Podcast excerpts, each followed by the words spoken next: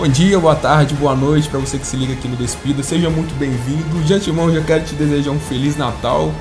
Você tem enchido o cu de cachaça e de comida, assim como nós. Mas em casa e segura, hein? Fica em casa, porra. A pandemia tá no final, você vai sair pra rua fazer gandaia. Mas hoje eu tô muito feliz porque eu tô aqui pra falar de Mulher Maravilha, filme que eu já vi já tem um tempinho, mas meus amigos não.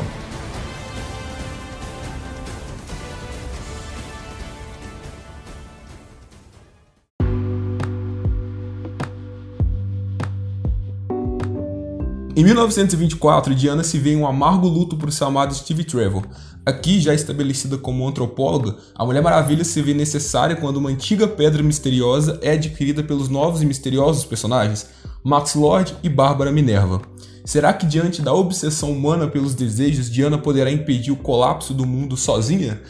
Bom, Mulher Maravilha 1984 é uma sequência, entre aspas, direta do Mulher Maravilha de 2017 e nesse filme a gente conta com o retorno da diretora Patty Jenkins, bem como também no roteiro, onde ela assina em conjunto com Jeff Jones, conceituado escritor dos quadrinhos da DC. No Brasil, o filme foi lançado no dia 17 de dezembro, enquanto a estreia nos Estados Unidos aconteceu no dia 25 de dezembro, simultânea ao HBO Max. Então quero aqui apresentar meus queridos amigos, parceiros de podcast de Despida.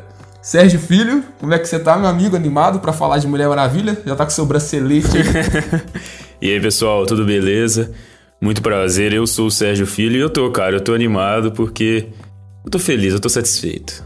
Olha lá, hein? a gente vai ser o hater disso aqui hoje. E Lorenzo, Lorenzo que aí se veste de Mulher Maravilha nas horas vagas, não precisa nem de laço da verdade pra gente saber disso, né? Como é que você tá hoje? ah, e aí, cara, tudo certo? E eu tô muito animado pra falar de Mulher Maravilha, porque falar de DC sempre é bom. Falar de DC sempre é bom porque é um universo muito grande, assim, e quando é em filme ainda melhor ainda. É, já vemos aí que temos um fanboy na equipe, né? Temos três na equipe, né? Não, só ele. Só ele, eu não sou fanboy, não tô compactuando com vocês. Uhum. Galera, eu não sei se vocês lembram, mas no episódio passado a gente leu o e-mail do Gabriel e a gente disse que ia ler de novo esse episódio, porque no episódio passado a gente falou do Mandaloriano e a pergunta dele era referente ao universo de si e Mulher Maravilha. Então, Gabriel, não esquecemos do seu e-mail, tá? Gabriel, que é lá de São Paulo, que tá cursando design gráfico. Um abraço para você que está nos ouvindo. E para quem quiser participar dos próximos episódios, né? a gente lê o e-mail de vocês aqui, é só mandar lá no odespidamente@gmail.com, que a gente vai pegar lá seu e-mail e se usar pronome neutro não tem problema, a gente vai ler aqui também. O Gabriel perguntou na semana passada, e dessa vez eu não vou ler o e-mail por completo, é, se, levando em conta as últimas bilheterias da DC e o enorme sucesso do primeiro Mulher Maravilha, que conseguiu 821 milhões de dólares em bilheteria, se a gente acreditava que esse filme agora poderia alcançar a marca de um bilhão em tempos normais, ou seja, sem pandemia. Quero ouvir a primeira opinião do Lorenzo aí. O que, que, você acha disso, cara? Você acha que poderia alcançar um bilhão? Sim, acredito que sim, porque primeiro os filmes de herói estão na moda, a gente tá vendo muitos filmes chegando a um milhão, filmes que a gente nem imaginava que chegariam, como Capitã Marvel ou Aquaman. E principalmente porque Maravilha já tem sido um cargo-chefe da DC há algum tempo, assim, desde que o Superman e o Batman não foram, não tiveram suas continuações de história no universo cinematográfico, então acabou ficando por Mulher Maravilha 1 e Mulher Maravilha 1984. Então fica muito interessante para ver como uma personagem que, para muitos, assim, apesar de ter uma série antiga, ela não tinha uma visão no cinema, ter agora ser esse cargo-chefe, com certeza alcançaria um bilhão. Eu também concordo com isso, porque, como você disse, os super-heróis estão em alta e hoje super-herói é sinônimo de bilhão em cinema. A gente teve Capitã Marvel, o improvável Aquaman e até mesmo a continuação do Homem-Aranha, que eu não gosto, mas foi o primeiro filme do Homem-Aranha a atingir a marca de um bilhão. E quando eu falo primeiro, eu me refiro ao Longe de Casa, né? Esse do mistério. Adiante um pouco, e a outra pergunta eu acho que é muito interessante para o Sérgio responder. O Gabriel diz: a Warner errou em lançar o filme agora, juntamente ao HBO Max. Acredito que ele poderia ter sido adiado mais um pouco. Mulher Maravilha é o cyberpunk do cinema.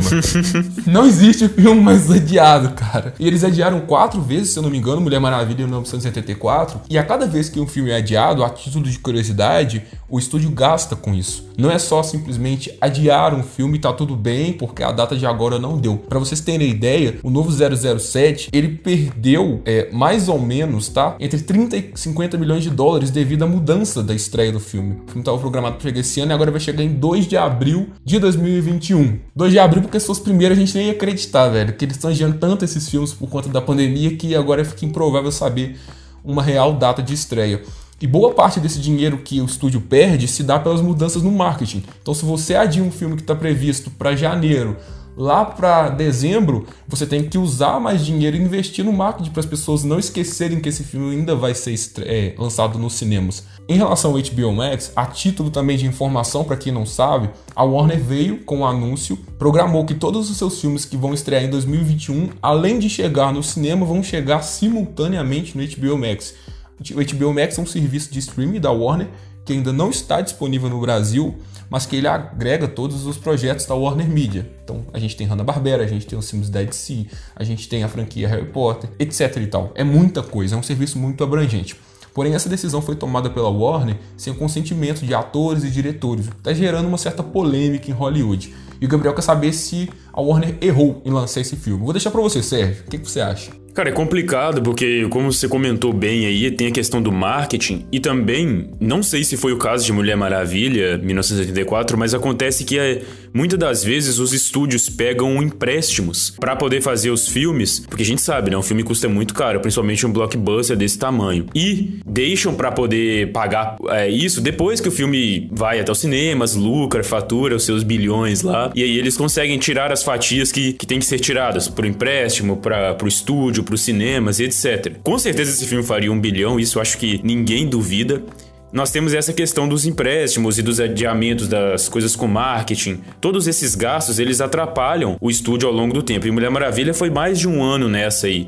Fica esse, esse dilema, errou ou não errou? É complicado você analisar isso. Da mesma forma que eu achei complicada a, a decisão da Warner de já soltar que em 2021 todos os filmes até o final do ano vão sair também no HBO Max, eu acho uma decisão que foi meio muito para ela pensou muito para frente, principalmente porque alguns países no exterior já tá ocorrendo a, a, vacinação. Claro que a gente sabe que o processo vai demorar mais, não é assim que vacina já vamos fazer um carnaval de novo, não é assim. É uma decisão que foi controversa, como você mencionou, porém, eu acho que ela não tinha muita opção. Com certeza certeza ela não conseguia segurar mais esse filme. Ela não ia tomar uma decisão dessa forma, principalmente sabendo sobre a questão da pirataria e pelo fato do HBO Max só estar disponível nos Estados Unidos, o alcance que isso ia ter seria menor, sabendo que muitas pessoas, como por exemplo no Brasil, não estão recebendo vacina e estariam ainda mais inseguras para poder ir ao cinema. Então eu acho que ela fez o que ela tinha que fazer. Ela não estava na, na, no poder de falar, não, eu vou fazer o que eu quero. Ela fez o que era necessário, sabe? É, para vocês terem uma ideia, a atual bilheteria de Mulher Maravilha é de 38 milhões de dólares. Considerando que o custo com adiamento do marketing girou em torno de 30 a 50 milhões, essa bilheteria de momento é o que paga só o marketing. Imagina o resto, entendeu? Então, então é aquele negócio. A HBO Max colocou o carro na frente dos bois, mineiramente falando, mas em relação a Mulher Maravilha, eu não discordo da decisão de ter sido lançado diretamente no HBO Max, porque o filme estava programado para chegar no início do ano, para chegar no final do ano. Então esse realmente não tem como. Agora, sobre os outros filmes, e que são muitos e que são títulos grandes, assim como Godzilla vs Kong ou Esquadrão Suicida do James Duna. Gunn, eu acredito que Duna, bem estado, Duna, tá aí pra ser a melhor promessa do Denis Villeneuve, e eu espero que sim, porque visualmente tá incrível. É foda. São filmes que eu acho que sendo lançado direto no HBO Max, você meio que deprecia o cinema, você tira a magia do filme no cinema, e é por isso que muitos atores e diretores estão inconformados com essa decisão. Mas isso é um tópico para um outro episódio, a gente pode discutir porque é polêmico. Só que hoje a gente está aqui para falar de Mulher Maravilha. Mulher Maravilha aí, como eu disse, eu assisti primeiro do que os meus outros amigos aqui, né? Eu assisti no dia 16, na pré-estreia. Fui ao cinema assim, vão me julgar, vão, mas assim, seguindo todas as orientações da MS, claro. Fui de máscara. A título de curiosidade, tinha nove pessoas dentro da sala do cinema. Então, é, é arriscado? É, mas eu estava seguro, me senti dessa forma e acabei esperando um pouco mais porque o filme ia sair dia 25 e é quando o público geral tinha mais esse acesso. O Sérgio, por exemplo, mora lá onde Judas perdeu as meias. e, porra, cinema aí é foda, né, mano? Nem se você quisesse. Nem se quisesse. É complicado. Já estamos, né, absorvidos de Mulher Maravilha em 1984. E a gente começa o filme lá contextualizando a Diana agora agindo no sigilo. Em Batman Superman é citado por ela mesma que durante um tempo ela se afastou da humanidade. E eu achei isso muito interessante aqui porque eles não ignoraram o que o Zack Snyder já tinha definido. É, o Zack Snyder também é produtor desse filme, tá? Junto à esposa dele, a Deborah Snyder. E a Pat Jenkins e ele, cara, tipo, é carne e unha, alma gêmea, bate coração. É, tipo, eu preciso de você, Snyder. Não, pera aí que eu vou te ajudar. Isso é muito foda, porque, opinião pessoal, tudo que o Snyder construiu dentro do universo da DC é interessante. Pode ser é, controverso para alguns, mas para mim é interessante. E aqui a Pat Jenkins continua usando alguns dos conceitos dele. Tanto que na cena de introdução de Mulher Maravilha, a gente tem lá um pouco de novo do treinamento da Diana enquanto criança. E alguns conceitos ali você consegue ver até mesmo em Liga da Justiça. Eu tava comentando isso, eu não sei se foi com algum de vocês. É, durante o treinamento, tem uma cena onde elas se esgueiram no cavalo para pegar uma bola. A cena é exatamente igual em Liga da Justiça quando as Amazonas estão ali correndo para pegar a caixa materna. Não sei se vocês conseguiram perceber Sim, essa semelhança. É, é muito bom, cara. Eu achei isso sensacional quando eu vi, cara. Eu achei isso sensacional. Eu, eu, adoro esse respeito que os diretores têm com o Snyder. Se a Warner não respeitou, os diretores vão respeitar. Eu adoro isso. É, até porque foi ele que introduziu tudo isso, né? Então a gente tem ele chamando a Galgador para fazer a Mulher Maravilha. A gente tem ele introduzindo o Aquaman, o Flash, o Cyborg lá no Batman vs Superman. Isso tudo Tipo, né, você tem que levar em consideração o lado do cara que trouxe atores que ninguém conhecia para um patamar absurdo, que hoje Galgador é referência dentro dos ícones femininos do cinema, ter esse respeito pela obra, pelos conceitos que o cara já colocou lá na personagem, que foi aceita, embora Batman vs Superman tenha sido controverso, é muito interessante. Eu gosto muito disso na Pat Jenks. O meu único receio com a Pat Jenks, mas eu acho que aqui ela melhorou bastante, é no uso da câmera lenta. No primeiro filme da Mulher Maravilha, a gente tinha um uso excessivo de câmera lenta e a gente conseguia ver que ela não tinha muito manejo que o Snyder tinha para usar isso. Nesse filme, isso já não me incomodou tanto, mas a gente vai discutir essas partes técnicas um pouco mais para frente. O que eu quero saber de vocês é a respeito da personagem, Mulher Maravilha, que aqui teve uma leve e quando eu falo leve, eu me senti incomodado, tá? Que eu achei ela um pouco mais arrogante em questão de personalidade, mas ao mesmo tempo amadureceu como heroína. E a Gal Gadot se sente muito mais à vontade no papel nesse filme. Você vê que ela tá muito mais livre para atuar, coisa que a gente não via lá em Batman Superman e no primeiro Mulher Maravilha. Cara, eu acredito eu que a Mulher Maravilha nesse 1984 é muito interessante esse negócio dela. Até tu ver ela destruindo as câmeras para ninguém ver que ela ainda existia. Então eu acho muito interessante quando tu vê essa transição dela saindo do, de Temícera, dela se adaptando aí nos anos 80, assim, ficando cada vez mais do mundo o mundo humano do que o mundo da, das deusas e amazonas, para depois chegar na Mulher Maravilha que a gente viu embaixo do Superman, que era uma totalmente familiarizada com o nosso mundo. Então eu achei muito interessante como essa personalidade da Diana muda nos três filmes, cara. São três personagens totalmente diferentes. Cara, concordo muito com o que você disse. Foi, mano, foi maravilhoso poder ver a Gal Gadot em cena. Ela tá muito confortável, ela tá muito ela, mano, ela já era carismática. Mas nesse filme tá, tá impossível, cara. Não tem como você não morrer de amores por essa mulher. Sem sacanagem. Tá muito bem feito, cara. Tá, ela tá muito bem. E essa evolução ela é interessante também, porque a personagem, é, ela mesmo vendo todas as coisas que aconteceram ali no mundo, e vendo aquela situação ali do que acontece, né, ao longo da trama do filme, que a gente vai comentar também, ela não perde os seus valores, sabe? Mesmo quando ela diz, ah, se afastando da humanidade, mas você vê que sempre tem essa questão do perigo quando chama, ela não consegue resistir a não ajudar, ela se sente mal dela não fazer alguma coisa, sabe? E isso é muito bonito de se ver. E é totalmente o que é a personagem, o que ela representa, o que ela sempre representou nos quadrinhos, sabe?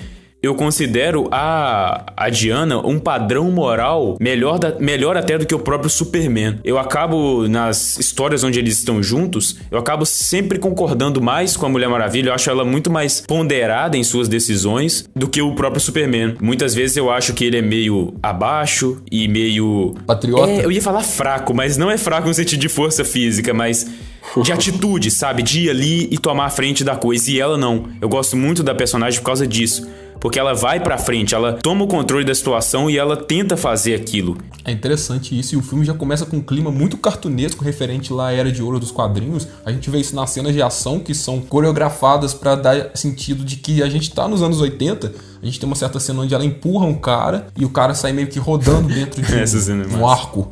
É, cara, é muito galhofa isso, sabe? É muito cartunesco e me lembra muito os quadrinhos. E é um clima totalmente diferente do primeiro filme, onde a gente estava dentro da Primeira Guerra Mundial e a gente não tinha espaço para essas coisas. Eu gosto muito e prezo por isso até hoje, quando me perguntam, do tom de Mulher Maravilha de 2017. Eu gosto até mais do que esse. Normalmente, o que me cativa muito em filmes de super-heróis são a seriedade dos problemas que eles enfrentam. Nesse filme, eu senti que faltou um pouco disso. O peso do primeiro não se fez presente aqui. O primeiro me, me ganha muito pelo primeiro e pelo segundo ato, mas me tira muito do filme no terceiro ato. O terceiro ato do primeiro filme da Mulher Maravilha é horrível. O Ares é horrível. E esses dias, não sei se vocês acompanharam, se não, vão lá no nosso site, tá, galera? Entre no nosso site que lá tem notícia quentinha. A Pat Jenkins deu uma declaração de que o terceiro ato de Mulher Maravilha de 2017 não estava conforme ela queria. A Warner meio que fez ela mudar porque a Warner queria que o final fosse mais grandioso e ela tinha uma visão mais realista e pé no chão, o que era totalmente de acordo com o passado no filme, até porque durante o filme a gente tem ela lutando com escudo e com espada, e no final você tem aquela coisa mirabolante ali, do Ares vociferando aquelas frases de videogame, ah, eu vou te matar. Não, é muito tosco, meu pai do céu. Mas graças a Deus aqui em Mulher Maravilha 1974 a gente tem uma resolução melhor de terceiro ato. Ah, e uma coisa que eu queria fazer muito um paralelo agora sobre essa personagem, assim, a Mulher Maravilha, é com o Thor também, por ele também ser é uma amazona e um deus. Eu acho muito interessante como o Thor é todo daquelas tradições asgardianas de até que tem a piada lá, Shakespeare na área, tua mãe sabe que tu usas a cortina dela.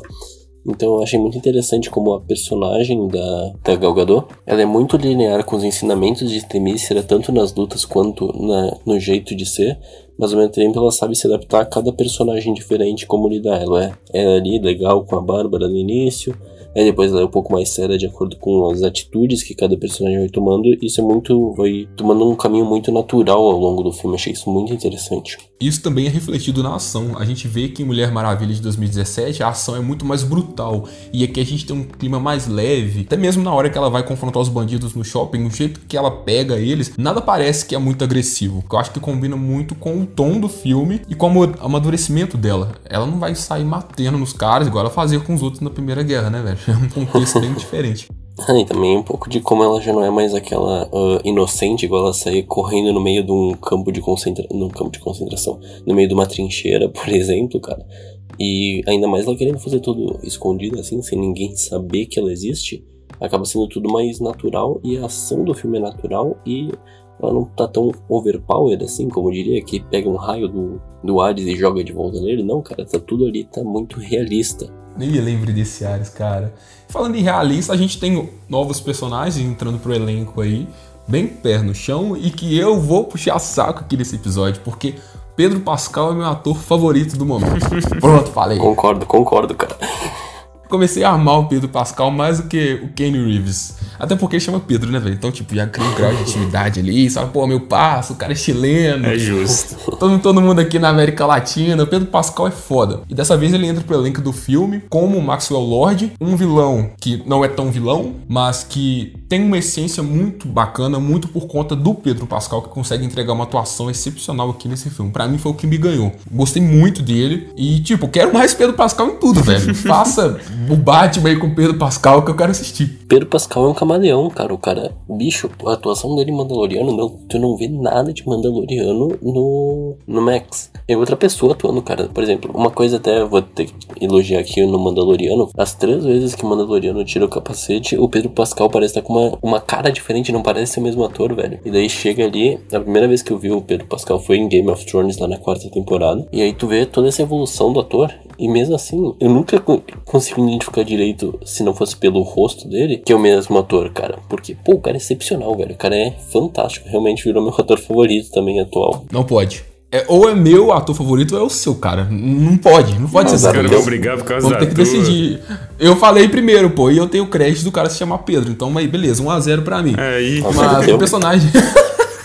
ah, é um bom ponto, não é, Sérgio? Ah, com certeza, cara. Eu gosto dele. Ah, tá vendo, eu gosto pô? muito dele desde Narcos, que foi onde eu vi ele pela primeira vez, na verdade. Porque eu, eu vi Game of Thrones atrasado com, com o mundo inteiro, na real, então. Eu vi ele primeiro em Narcos e eu acho que uma coisa que eu gosto muito dele é quando ele dá esses trejeitos, pequenos trejeitos pros personagens. Em Narcos você tem isso dele no personagem que ele interpreta. O é Oberyn, né, que é o nome dele em Game of Thrones? Isso, isso, Oberyn. Oberyn. Ele tem os jeitos dele também. E o Maxwell Lord é absolutamente completo e recheado de trejeitos ali, que são muito característicos dessas pessoas que a gente imagina, né, na verdade, que é isso que é interessante, o fato dele brincar com ele ser esse apresentador de televisão. Então a gente pega esses trejeitos da televisão e, e traz pra, pra vida dele, tipo assim, ah, igual aquela cena que ele tá conversando com a Bárbara lá e com a Diana, que a pessoa, tipo assim, ela meio que não reconhece ele, e quando ele faz a parada da televisão, reconhece. Não é impagável, é cara. Bom. A cara dele é impagável. Mano, é sensacional. Excelente, velho. Ele é muito bom. Ele é muito bom. Sociedade de Narcos, que privilégio a gente tem de ver Wagner Moura e Pedro Pascal atuando juntos na mesma produção, cara. Meu, que, cara, isso é sensacional. Dois, dois para mim, dois dos melhores atores latinos no mundo. É muito orgulho nosso da nossa parte, né? Porque a gente tira aquele foco lá dos Estados Unidos e que o cara tem que ser um DiCaprio da vida para ele ser reconhecido. Eu acho que agora, depois de Mulher Maravilha e principalmente depois do Mandaloriano, a gente pode ver muito de Pedro Pascal em outras produções. A própria Gal, né, cara, que não é estadunidense. É, ela é israelense, exatamente. É uma boa pedida aí. E ela tá evoluindo muito como atriz, tá? Em Batman Superman a atuação dela era bem, bem é, limitada. Em Mulher Maravilha isso melhorou um pouco, mas ainda continua limitada. E aqui, tipo, ela tá no auge. É, tá à vontade com ela mesma, com a personagem. Obrigado, Snyder. Obrigado, Snyder. Snyman. Um outro apoio de elenco que foi introduzido em Mulher Maravilha em 1984 foi a Kristen Wiig, agora no papel de Bárbara Minerva. A antropóloga, geóloga, zoóloga, tudo que você puder imaginar, amiga de Diana que no mais tardar viraria a Mulher Leopardo. Eu gosto da atriz, porém é uma atriz muito característica em filmes de comédia. Eu me surpreendi com o fato de ela entrar pro elenco desse filme, que não se propõe a comédia, é bem importante dizer isso, embora ele tenha um tom leve, ele não se propõe a ser um filme palhaço, como Thor Ragnarok é, e ela se saiu muito bem como Bárbara Minerva, eu acho muito interessante. O que acontece aqui, e agora vem uma parte crítica, é que o desenrolar para ela virar a Bárbara Minerva e as situações que ela é colocada é bem genérica. É aquela admiradora, idiota, esculhambada que todo mundo debocha e eu quero ser como a Galgador, né? No caso a Mulher Maravilha e alcançar grandes coisas assim como ela. E aos poucos ela vai se tornando uma pessoa mais encorajada e tal. Os motivos são ruins, são básicos, são genéricos. Mas ainda assim, eu gosto da evolução dele, eu gosto como a Pat Jenkins traz isso em forma de visual a gente vê que em determinadas cenas o visual dela vai ficando um pouco mais selvagem. Isso também reflete na tonalidade das roupas que ela usa e a personalidade dela vai ficando mais selvagem. Essa evolução é muito bacana, até que a gente tem a transformação toda para ela virar a mulher leopardo. Eu gostei muito dela também, principalmente porque eu já vi alguns trechos é, antigamente dela no Saturday Night Live, aquele programa da TV americana lá, que é tem muito bom. É muito de humor, bom. então é muito bom. Eu também me surpreendi por ela, por eu conhecer ela desses programas de humor e tal, mas ela mandou muito bem, cara. E tipo, uma coisa que eu achei interessante, por mais que seja genérico, essa questão, tá, isso não tem muito a ver, eu acho, mas me lembrou Clube da Luta, cara. Tá, continua. Eu quero ver se você vai estudar igual no outro episódio, velho. Vamos ver se você usou o hoje. O que me lembrou o Clube da Luta? Porque no Clube da Luta você tem o, o, personagem do, do Brad Pitt, que é aquele cara que é contra a, a imagem do homem visto pelo capitalismo, shapeado, com tanquinho, olho azul, bonitão e tal. Quando na verdade ele é justamente esse cara, tá ligado? Ele só anda esculhambado de roupa, mas ele continua bonito até com roupa feia e todo sujo. É o Brad Pitt, É, né, sim. E a Kristen Wiig me deu essa mesma impressão. Porque mesmo quando ela é, entre aspas, a esculhambada lá que todo mundo ignora, ela é maravilhosa, cara. Não tem como, velho. É, exatamente. Cara, sério, parabéns pra você, cara. Eu esperava algo totalmente nonsense aqui, mas você conseguiu. Parabéns. Obrigado, Achei que você tava louco hoje de chá, mas não. O cara veio sóbrio pro podcast. Uma boa analogia ainda. Acho muito interessante como não só o visual dela altera durante o, o filme, mas como também a atuação dela se adapta ao visual e à realidade da, da Bárbara no filme. Então por isso que eu achei sensacional. Para mim o elenco é a melhor coisa do filme em geral, cara.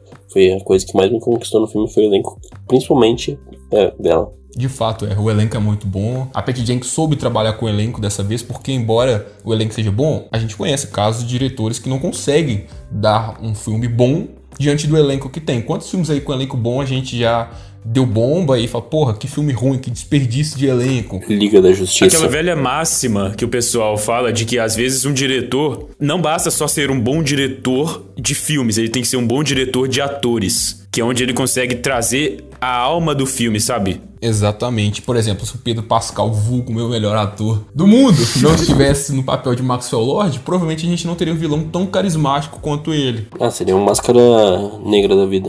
E o Ian McGregor é muito bom ator. Então exato, é ótimo exato, exemplo, o erro tá cara. na direção. O erro tá na direção, exatamente. Essa parada que você comparou da evolução da personagem e dos trejeitos que ela impôs na Bárbara ao longo das trocas de roupas e trocas de personalidade é muito interessante. Eu só acho que o filme em si, ele é muito didático, ele se explica demais. Tem cenas, porém, que você pega, a cena é só para te mostrar que ela está ganhando poderes. A cena da academia, ela chega na academia, ela levanta três pesos. Tipo, é só aquilo. É só para você entender que ela tá ganhando poderes. Cara, não precisa A da disso. geladeira E já entendemos. destruído a geladeira, né? É, ué. É, tem a geladeira também. Cara, no Homem-Aranha, ele arranca maçaneta e dali você já entende que ele já, pô, tá ganhando superpoderes, tá com super força. Aqui eles explicam muito. E eu acho que não precisa disso. Combinado a trilha sonora também, que eu acho que deixou um pouco a desejar. Ah, mas Pedro, é o Hans Zimmer. Beleza, pau pau, o Hans Zimmer é foda.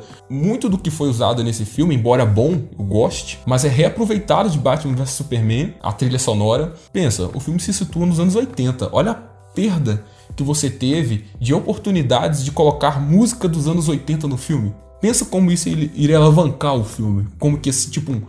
Porra, estamos nos anos 80, não são só as músicas, não são só os visuais. É, literalmente a sensação de estar dentro daquilo, a caixa da jukebox ali. Eu achei que faltou um pouco disso, sabe? Combinado essas cenas aí que pra mim são autoexplicativas demais, é, deixaram a trama um pouco lenta. Cara, eu concordo totalmente contigo, Pedro, porque justamente uh, eu senti. Era um filme que se passa nos anos 80, mas tu não. Sei lá, em nenhum momento me senti inserido nos anos 80 como no prime, no prim, nos primeiros minutos do filme, quando tem ali a propaganda lá do Pedro Pascal, daí tem a, a música tocando no shopping e todas aquelas novidades da época explodindo assim, e a Guerra Fria. São os conceitos que te botam nos anos 80 mas nada te prende aos anos 80. Parece que tu tá mais assistindo por fora, como se tu estivesse realmente em 2020. Em nenhum momento a trama te bota dentro da realidade do filme. E isso eu senti que faltou muito. E muito disso é em prol das músicas, que eu acho que são parte primordial de qualquer filme que vai abordar os anos 80. Quando você fala anos 80, a primeira coisa que você lembra é lá o Flashdance, são as músicas. Você quer estar lá dentro curtindo essa vibe de anos, anos 80. O que me pareceu foi meio WandaVision, que aquele mundo se passa nos anos 80, mas eu estou de fora em uma outra realidade e eu não consigo entrar pra dentro Under the daquilo Dome. puta desperdício aí de oportunidade, mas que, é, em geral, não prejudicou tanto o filme assim. Eu disse pra vocês aí, não sei se vocês vão concordar comigo, que o filme é um pouco arrastado. A gente tem quatro cenas de ação durante o filme. É, não que isso seja um demérito. Batman vs Superman também tem poucas e pontuais cenas de ação. Mas o ritmo dele é mais intrigante. Principalmente a versão estendida. Principalmente não, a versão estendida, né? Porque a versão de cinema, poxa, toda furada. Mas na versão estendida você tem aquela investigação, você quer saber o que vai acontecer ali, você tem subtramas paralelas que são interessantes. Mas aqui não, aqui eu acho que o filme se perde muito no tratamento que ele dá no romance do Steve com a Diana, esse reencontro dos dois, é, fato de apresentar o mundo pro Steve, é aquela caras e bocas que ele faz toda hora, quando ele vê uma tecnologia que no tempo dele não tinha, olha, isso é um avião, olha, isso é um trem, olha, isso é uma bicicleta, sabe? Se perde muito nisso. Eu acho que isso poderia ser resumido e deixar a narrativa um pouco mais linear, a sentido de que a gente não fique naqueles altos e baixos dentro de atos. Vocês concordam comigo? Não só concordo, cara, como eu sou meio suspeito a falar porque eu não gosto do Steve. Eu nunca gostei do Steve, do personagem. Nada contra o ator, o Chris Pine, eu gosto do ator. Mas o personagem Steve Trevor, em nenhuma história, em nenhuma mídia eu gosto dele. Então, cara, toda vez que aparecia o Steve, eu falava, putz, ah, é, esse cara existe ainda, porra. Eu, na minha Que opinião, esse filme precisaria esquecer o Steve, ela supera, tem um romance ali com a Bárbara Minerva e seja feliz para sempre. Mas como eu não sou nem o roteirista, nem o diretor, a gente tem que aceitar o que vem, né? Então, eu concordo nesse caso que perdeu muito tempo, assim, do relacionamento dela com o Steve, principalmente porque, na minha opinião, é um relacionamento meio caído. Eu acho o Steve um personagem sem muito carisma, sem muita personalidade, tanto no primeiro quanto no segundo, quanto em qualquer mídia que ele apareça. Eu acho ele um personagem que não é interessante de se ver junto. Eu não, eu não, eu não consigo imaginar uma personagem tão foda e tão. e com tanto carisma quanto a, a Diana namorando um cara tão pra baixo quanto Steve Trevor, na real.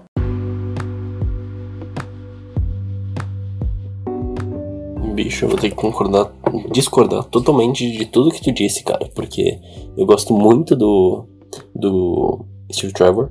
Eu gostei muito dele no primeiro filme, mas eu senti que no segundo filme ele não ficou ruim por conta do filme, mas sim porque eu achei que a atuação do Chris Pine foi abaixo do nível de atuação que ele teve no primeiro filme. Não sei se por ele não estar uh, adaptado para não estar preparado para esse tipo de, de filme assim com abordagem anos 80 ou sei lá, por algum outro motivo que, sei lá, às vezes só não deu certo mesmo. Mas eu senti que o Chris Pine foi muito melhor no primeiro filme do que ele foi no segundo, e eu acho que isso causou estranhamento no Steve Trevor. É porque no primeiro eu já não gostava, então. Mas eu entendo o que você disse. Só que eu concordo também que, que aqui ele tá pior nesse sentido. Mas no primeiro eu já não gostava, então para mim, nos dois casos ele tá ruim. Normalmente é difícil um filme de super-herói acertar no par romântico. A gente tem aquela ideia de que o par romântico é sempre o bosta do filme, ou então o ponto baixo do filme. Mas ele tá ali para tentar humanizar o personagem. São raros os casos onde pares românticos deram certo. O primeiro que eu vou citar aqui, eu acho que vocês vão concordar e que é unânime, é a Gwen e o Peter, no Homem-Aranha lá do Andrew Garfield. Sim. Perfeito, totalmente perfeito. São poucos os casos. Vocês lembram demais? Tipo, me veio esse à cabeça, mas agora eu não tenho mais. Eu não gosto do Superman com a Lois, eu acho a Lois meio meh. Não tem muito. Eu acho que talvez, mas é porque foi ignorado durante alguns anos e depois eles retomaram na fase final, que foi o Tony com a Piper Potts. Hum. Não, é, pra mim não fede só não pela cheira. reta final, pela reta final, porque eles ignoraram durante muito tempo isso. Então, É, sei porque lá. ele ficava meio num nem lá nem cá, né? Aquela, entre tapas e É, beijos. vai e volta, né, velho? É. É basicamente isso. Mas normalmente é difícil. O Steve Trevor serviu muito bem o propósito no primeiro filme, até porque o contexto do primeiro filme fazia ele mais presente. Se tratava da Primeira Guerra e ele estava inserido no conflito da Primeira Guerra. Isso é interessante. Ele também serve como o lado humano da Diana no primeiro filme, o lado que apresenta ela o mundo dos homens e façam que ela consiga despertar os seus sentimentos. Só que aqui eu acho que a participação já ficou inflada principalmente nessa parte de darem ênfase demais no relacionamento dos dois, algo que já havia sido construído no outro, e no sentido de que ele poderia ser usado simplesmente para fazer ela reivindicar do desejo e pronto. Você não precisava perder muito tempo apresentando o mundo 84 para ele, não. Acho que isso poderia, cara, vamos lá, ideias agora de roteiristas frustrados que nunca seriam contratados para Hollywood. By SpeedaCast. É, você resume isso em forma de música. É aquilo que a gente estava discutindo. Bota uma música dos anos 80 lá, apresenta ele o mundo em uma cena e pronto. Depois você só traz o personagem de novo para quando ela for reivindicar o desejo dela e conseguir os poderes novamente. É isso. Porque fora isso, ele não tem tanta utilidade na trama, ele só serve como um apoio emocional para ela. E uma coisa que me soa um tanto quanto exagerada é que o primeiro filme, sendo na Primeira Guerra Mundial, né, 1917 ali, a gente tem o romance ali e, e, no, e no mesmo período o cara já morre, né? Aí a gente tá em 1984, um tempão depois. E ela não esqueceu o cara. Essa foi ótima, mano. Ele não te quer, supera. Pô, cara, ela não. Ela ainda vê um casalzinho na rua e fica, ai meu Deus, meu Steve. Porra, cara. Mas eu acho que tem que entrar um pouco no contexto também de uma pessoa que viveu a vida inteira em Temícera, daí teve esse primeiro contato, conheceu uma pessoa que foi muito boa, assim, dentro da realidade ali. E, cara, eu acho que foi necessário botar isso para explicar, porque lá no futuro, uh, ela ainda. Não que ela quisesse apagar o Steve Trevor, mas ela ainda existia o. Não existia mais essa conexão com Steve Trevor, porque eh, eu acho que no final desse filme, esse filme foi usado também para fechar de vez o Steve Trevor, não só com a morte, porque na minha opinião, não sei se vocês vão concordar, mas o primeiro filme ainda deixa essa ponta solta sobre o que ele poderia ser. E quando foi confirmado ele no filme, o pessoal queria saber, bah, será que ele é uma ilusão de Hades? Eu lembro que foi teorizado isso, mas ainda bem que ignoraram Hades, ainda bem. É, não tem muita coisa da mitologia amazona aqui em Mulher Maravilha em 1984. E eu concordo com o Sérgio, cara. Passou 67 anos, a mulher não superou o cara. Tipo, dava pra nascer e morrer o outro Steve Trevor e ela ainda tava pensando nele. Esquece, ah, não, pô. é muito Bola tempo. frente. Esquece. É porque quando você vê ela olhando pro céu e vendo o avião, a impressão que causa em você é que ele morreu faz pouco É, tempo. exato. Mas não, são 67 anos, é muito tempo. Mas tudo bem, eu não vou julgar. Tem gente que não supera por uma eternidade, porque ela não pode esperar por 67 anos, né? Ah, pra uma Amazônia o tempo passa diferente, né? Vamos ser sinceros. Eu, eu tenho uma opinião meio polêmica com isso, porque, tipo assim, eu acho que o Steve, ele tá presente nesses filmes muito pela questão da mentalidade de quem criou a, a Mulher Maravilha na época, da época que ela foi criada, onde o, o relacionamento é, monogâmico, heterossexual era muito importante.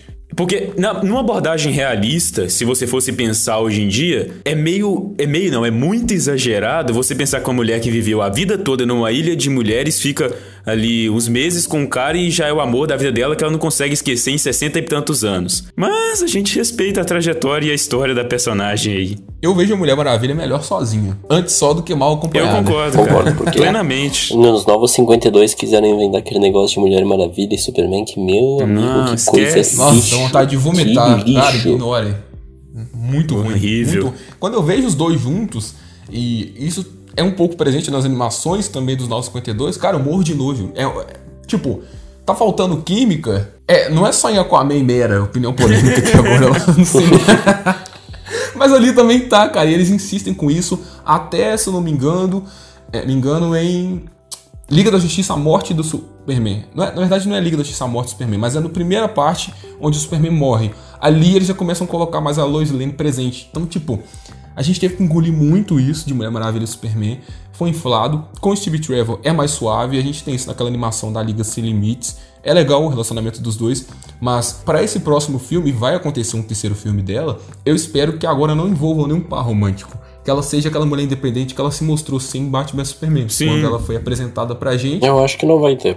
Você acha que não vai ter? Um terceiro Eu acho que filme? não vai ter par romântico. Ah, tá, um par romântico. Não, eu também eu espero que não, não precisa mais, sabe? Agora é pô, a aventura solo dela. Como ela se está situando no mundo atual. Até porque ela deu um fora no Bruce, né, velho? Ela tem que ser aquela mulher, mano, que, que, que ela faz o que ela quiser. Ah, vou- hoje eu quero dar uns pega no Bruce. Ah, amanhã eu quero dar uns pega na Bárbara. Outro dia eu quero dar uns pega na, na Estelar. Outro no Robin. Foda-se, tá ligado? Olha a fanfic que você tá É, criando. porra. Meu Deus do céu, Para cara. de querer relacionamento com os outros. Você tem que salvar o mundo. Esquece essa Meu- porra. Mano, a mulher que dispensa o Bruce Wayne, ela pode querer qualquer coisa. Isso que o Pedro falou ali sobre ela ter dado fora do Bruce, cara, que ideia lixo que o Josh, que o Josh Whedon teve. Cara, que coisa horrorosa foi aquilo. Eu não sei porque que eles querem sempre forçar um herói se relacionando com outro quando não casa, sabe? Tipo, pra mim ali na Trindade não tinha que ter nenhum relacionamento entre os três ali, seja gay ou seja heterossexual, um relacionamento ou um triângulo amoroso. Cara, pra mim, qualquer coisa que tu mete um com o outro não dá certo, porque são três heróis muito grandiosos, assim, é tipo um conflito de ego, tá ligado? Você percebeu a frase Não que você falou? certo. Qualquer coisa que tu mete um com o outro. Ah, cara, eu gosto quando acontece isso. Por exemplo, eu sou muito fã, e vocês sabem disso melhor do que ninguém, que eu sou muito fã do relacionamento do Bruce Banner com a Natasha Romanoff em Era. Muito fã. Eu gosto muito. Porra nenhuma, tá? Tô sendo irônico aqui. É horrível. E eu acho que isso não precisa ter. A forma sutil que o Bruce abordou ela em Batman vs Superman é interessante, porque ali ela se mostrou uma mulher autônoma, dona de si mesmo e tipo, não, não quer saber de macho não, filho. Sou eu e eu e acabou. É eu, minha espada, meu escudo e foda-se vocês. Porém, isso foi meio que incutido lá em, é, em Liga da Justiça. Eu não sei se isso vem só do Joss Whedon, acredito que sim. Acredito que o Snyder Cut vai ignorar completamente esse. É, aquela entre cena é aspas, dele. O Batman tá meio gordinho. Ah, então. Ah, Joss Whedon, eu te abomino, cara. O cara criou a Natasha com o Bruce, criou o Bruce Banner, no caso, criou o Bruce com a Diana, qualquer próxima coisa que esse maluco E, foi e criar. pior, velho. meteu a cena dos peitos nos dois filmes. Verdade, cara, verdade. É foda, cara. É, Joss Whedon. A comunidade nerd te odeia e as mulheres Despida também. Cast, o podcast mais hater do Joss Whedon do, do mundo. Não, o cara é muito cuzão, velho. Ele sexualiza muitas mulheres e.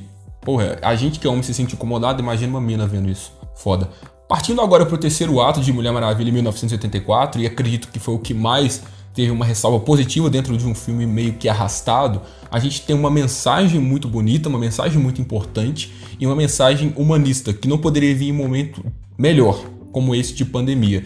O terceiro ato de Mulher Maravilha lá de 2017, como a gente citou, é ruim, é, não só por culpa da Patty Jenkins, já que ela disse que o estúdio a forçou a mudá-lo, mas ele se preza como muito grandioso e o decorrer do filme não bate tanto nessa tecla de que precisa ser grandioso. Diferente já de 1984, que a gente já tem um número de cenas de ação menor e que no ato final, apesar da luta dela com a Mulher Leopardo, que é boa, mas é curta, a gente tem uma resolução melhor pro vilão. Não é o mano a mano, até porque o Lord não tem poderes, mas ela consegue melhorar o, entre aspas, vilão, sem precisar combater ele com a É no força. diálogo, Isso é cara. bem no diálogo. Olha a mensagem, olha o poder disso, cara. É muito foda, né, velho? É muito melhor do que eu acredito no amor. É, o poder da verdade é muito superior ao poder do amor, cara. A ideia do poder da verdade ficou genial porque ele faz todo sentido com a filosofia da Diana lá do laço da verdade e tal. E não é tipo o poder do amor que, sei lá, foi jogado ali do nada, cara. Eu curti, eu curti bastante a resolução que o filme teve, apesar de eu achar que foi um pouco forçada em alguns sentidos, tipo de todo mundo renunciar ao mesmo tempo, mas eu gostei da resolução que teve. Eu não acho que foi forçado porque era o laço da verdade influenciando todo mundo. Então, tipo assim, se o Maxwell Lord conseguiu influenciar todo mundo com o poder que ele pegou lá da pedra de crack lá, então ele cons ela consegue, velho. Pedra de crack foi foda. ele ficou cheiradão, pô, ele mó... É, ele é muito cheirado, cara. Ele fica na... cheio de... Ele é muito eufórico, assim, tá ligado? Que cara ansioso, que fala pra caralho o tempo todo, que fica ali. Fora que o nariz dele tava sangrando, né, cara? Então, assim. Não, o nariz, o é. ouvido. É, com certeza foi na 25 de março que ele arrumou essa pedra. É muito interessante esse negócio de sangrar o nariz e o ouvido, porque isso é uma coisa que eles puxaram lá dos quadrinhos, porque nas histórias em quadrinhos, o Maxwell Lord, ele é um cara que ele tem o poder, depois de muito tempo que ele foi introduzido, ele tem o poder de controlar a mente, mas toda vez que ele usa o poder, o nariz dele sangra. Então eu achei isso muito legal de ver como a saúde dele vai se deteriorando com o passar do tempo. E eu achei muito bonito também a mensagem que teve dele sobre a paternidade que ele teve ali com o, pai, com o filho dele. Daí tu vê que ele sofria com o pai, dele não conseguia transmitir coisa boa pro filho dele, achava que era tudo poder que ele tinha que dar, e daí no final não era isso. Eu achei muito legal como eles pegaram um personagem já das HQs que, na minha opinião, não caberia esse tipo de personagem no filme e transformaram ele mais humanizado também. Eu achei isso muito interessante. É um personagem que você não, você não esperaria ver ele como um vilão tão bom quanto foi. Com certeza, o Pedro Pascal tem um papel enorme nisso, mas ele foi bem escrito sim, ele foi bem planejado e o desenvolvimento dele foi bacana. É, é, uma,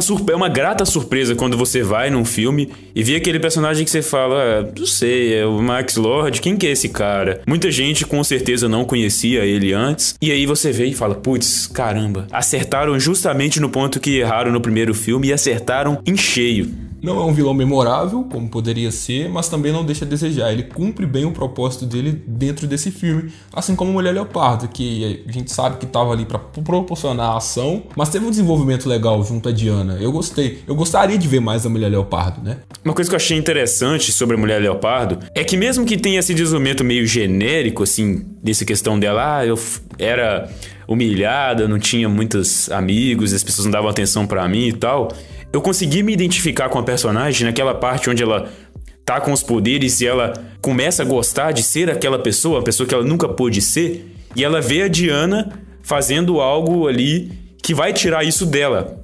E, tipo, mesmo que ela esteja meio cega, entre aspas, o seu raciocínio meio cegado pelo, pelo poder, como é o, a grande mensagem do filme também, essa questão de como o poder mexe com a mente, com as atitudes das pessoas, né? E aí você vê ela dessa forma e você pensa, putz, olha, ela alcançou uma coisa que ela queria, mesmo que não tenha sido da melhor forma, mesmo que tenha sido de um jeito bem ruim, ela alcançou. É complicado ver alguém tentando tirar isso de você.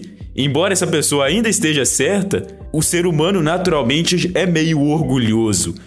Então eu achei muito bacana a personagem, consegui me relacionar com ela nesse momento. Foi o momento que eu mais consegui me relacionar com ela. Ali foi o ápice, onde eu vi a personagem e falei, putz, me encantou já, gostei. Sabemos também que você gostaria de se relacionar com ela de outra forma, ah, né? cara, e, assim, né? Não gosto muito de ficar falando, não, mas, bom. Não, né? Não, já falando. Nem pensava duas vezes. É o Sérgio, né, velho? A gente conhece.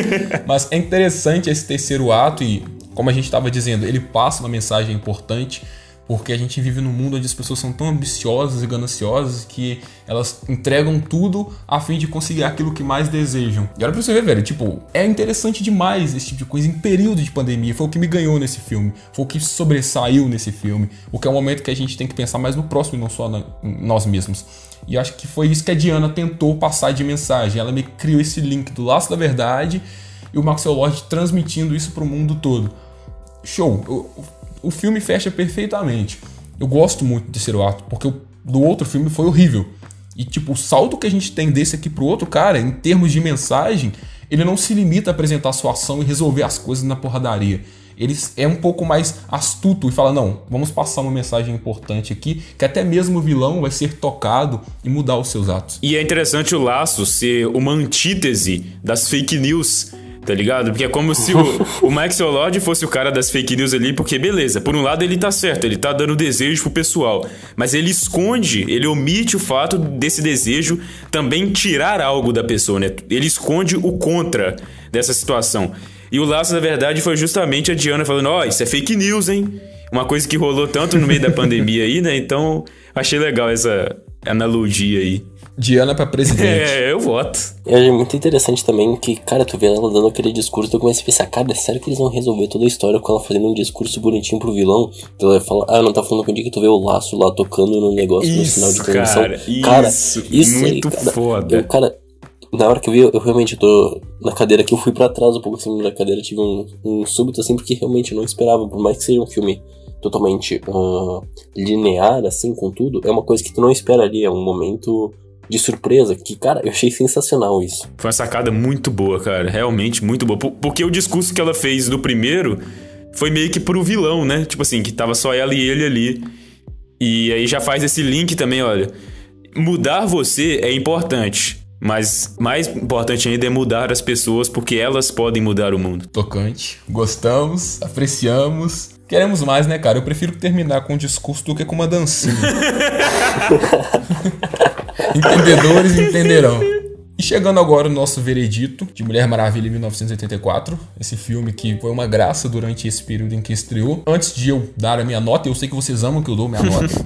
Eu vou trazer só um fato interessante aqui. O filme estreou com 88% de aprovação no Rotten Tomatoes. Ah, Pedro, mas você está usando o Rotten Tomatoes para comparar a nota de filme ou basear sua opinião? Não. Se você é leigo, eu vou te ensinar. Rotten Tomatoes é um site agregador de crítica. Ele não elabora crítica. Ele pega crítica de sites já conceituados e a partir da nota desses sites externos faz uma somatória ali para mostrar a aprovação. Se você baseia sua opinião e acha que as outras pessoas não têm direito de entrar no site, você tá errado. É isso, vai se fuder. Mas. é, velho, eu tinha que xingar. Eu falei, pô, tá acabando o podcast, será que eu não vou xingar? Mas é isso. Pegam o Rotten Tomatoes como um site informativo. Entrem lá não só para julgar o filme pela capa, ou seja, pela nota, pela aprovação dele, mas entrem para ver o que as outras pessoas estão falando e se condiz com a sua opinião. Eu gosto de ler críticas por conta disso. Às vezes eu posso ter uma opinião formada, mas expandir ela lendo uma crítica, da mesma forma que eu posso ter também uma opinião formada e discordar completamente da pessoa que fez a crítica. E isso é interessante. Abre a mente, né, cara? É, abre sua mente. O Rotten também é gente. é basicamente isso. mas, voltando aqui para a informação, o longa lá estreou com 88% de aprovação, que é ótimo, e com isso ele conseguiu o selo Fresh. Porém, o filme chegou nos Estados Unidos nesse último dia 25, e o clima de Natal parece não ter abençoado muitas pessoas lá não, viu? Depois da estreia, a gente teve uma queda brusca do filme lá no site, e agora ele consta 66% de aprovação da crítica especializada e 74% do público prova de que as pessoas estadunidenses não foram muito bem receptivas com o filme, assim como alguns fãs da China. Também está lá no nosso blog, acompanhe o despidamente.wordpress.com, que alguns fãs chineses reclamaram que o marketing do filme foi fraco e eu já não posso dizer muito porque o marketing para a China é muito específico. A gente tem teasers específicos para a China, posters específicos para a China. Reclamaram também da falta de ação do filme. De fato, ele não tem muita ação. Se você vai esperando que ele se baseia em somente pordaria, desista, não vai ser isso que você vai assistir. Ele consegue entregar nas entrelinhas outras coisas que fazem o filme dar um up, como é o caso do terceiro ato que a gente tanto discutiu aqui. É bonito, a mensagem é bonita e se você entender, você vai sair dali de peito aberto e satisfeito. Agora, se você procura ação a cada 10 minutos, não é o filme para você. Por conta disso, acredito também que as notas culminaram em uma coisa negativa a gente teve uma redução aí de 22% nas notas, é muita coisa em relação à aprovação de filme. Não quer dizer que o longa é ruim, não quer dizer que pela nota ter caído, ou pela aprovação ter caído, é, o filme é ruim. Não, são só pessoas diferentes com opiniões diferentes. Você pode ir lá conferir e ter a sua opinião da mesma forma. Eu não sei o que passa na cabeça do público americano, mas eles não abraçam tanto a DC como aqui nós no Brasil Cara, abraçamos. Vamos parafrasear o Ozob no Cyberpunk? Gringo é bicho burro, velho. Ainda bem que gringo não tá escutando esse podcast, velho. Eu tô me coçando pra falar isso aqui, mas o estadunidense, ele é hater da DC há muito tempo, cara. Porque, cara, só ver a quantidade de rumor, entre aspas, os rumores que os caras, entre aspas, lançam como se fossem verdade, no final não tem nada a ver com a realidade. Por exemplo, aquele tal do metido a jornalista Daniel RPK, que só prejudica ainda mais os filmes, só mostra como esse, os estadunidenses, eles não gostam da DC, cara. Na minha opinião, o estadunidense, odeia a DC, cara, porque eles merecem só filmezinho de comédia com porrada fofa para sempre. O estadunidense não gosta de filme, eles gostam de criticar filme, é diferente, cara. O prazer deles não é ver, é falar mal. Aí chega um filme que é de fora, chega um filme que é de fora, eles vão lá e são xenofóbicos com o diretor do filme porque ele não falou inglês no discurso do Oscar. É foda. Eu acho que essa depreciação da DC lá nos Estados Unidos ocorre muito por causa do Zack Snyder. Desde a visão do Zack Snyder pro Homem de Aço, e agora eu não falo nem de Batman vs Superman, eles já não aceitaram muito bem esse universo por estarem acostumados com Marvel. A fórmula Disney é diferente, é mais família. A fórmula Snyder não é. Então o Snyder começou destruindo Metrópolis todo e fazendo o Superman matar Zod, o que já gerou uma estranheza pro público americano e também pra gente, tá? Não vamos ser hipócritas aqui, porque não estávamos acostumados com esse tipo de visão dentro do gênero. E em Batman Superman o cara chegou chutando a porta. Tipo, ah, vou matar o Superman, vou colocar o Apocalipse, vou colocar a Trindade e vou fazer um filme a la cult e a lá com referências religiosas e a galera achou muito para um filme. Tanto que se você pega os fãs brasileiros da DC e compara com os fãs em geral lá dos Estados Unidos, a maioria esmagadora que ama Batman Superman tá aqui no Brasil. Com certeza. E muito do movimento do Snyder Cut foi feito por nós brasileiros, porque, cara, o que mais vejo na internet é movimento, assim, de brasileiro que se reúne para entrar nos trend topics, tentar entrar nos trend topics mundiais do Twitter, por exemplo. Eu já participei de campanha para Homem de Aço 2, cara de trouxa aqui, participei da campanha do Snyder Cut. O Arne cagando pra todo mundo, né? Mas tá bom. Cara, não, Snyder Cut deu certo, cara. Os fãs estão fazendo uma movimentação boa. Daqui a pouco vou estar participando do Air Cut. Não, não, piada, piada. Não vai ter Air Cut, não. não, eu espero que nem tenha. Esquece essa merda. Mas o que eu sinto é que muitas vezes o fã brasileiro uh, é o mais apaixonado. Quer dizer, não sinto, é isso, é o mais apaixonado por isso, justamente acredito eu, porque muita gente teve na infância a animação do Super Choque, Batman, Jovens Titãs e Liga da Justiça, então acaba tendo essa identificação maior e continua consumindo esse conteúdo mesmo depois de crescido. Então, cara, o americano tem que se ferrar, é isso aí. É, o público brasileiro é mais abrangente, é mais amoroso, caloroso. Eu vejo o americano muito cético. Então ele vai ali ver um filme, ele quer se divertir, se o filme é pipoca, ok, tá bom para ele, mas se o filme tenta sair da linha, ele já não curte mais dessa visão. E é assim com o Snyder. Tanto que os filmes pós-Snyder tiveram uma aceitação muito maior por se também entrarem um pouco lá no, na fórmula Disney, tá? Não vamos ser hipócritas, porque Aquaman tem um pouco disso. O primeiro Mulher Maravilha, que eu gosto muito do tom, tem um pouco disso. Aves de Rapina tem. Shazam, pô, Shazam é o, é o filme Marvel da DC. Acabaram sendo mais aceitos. Os Snyder não. Vamos ver aí quando o Snyder Cut sair, né? Qual vai ser a crítica dos americanos sobre ele? Cara, eu tenho certeza que eles vão reclamar de alguma coisa muito tosca. Tipo, sei lá, que a, a letra do Snyder Cut, ali o Tzinho tá feio em relação ao S lá do início do Snyder Cut. Ou vão reclamar que a legenda tá, tá branca não amarela, sei lá. Eles vão procurar alguma coisa muito ridícula para reclamar.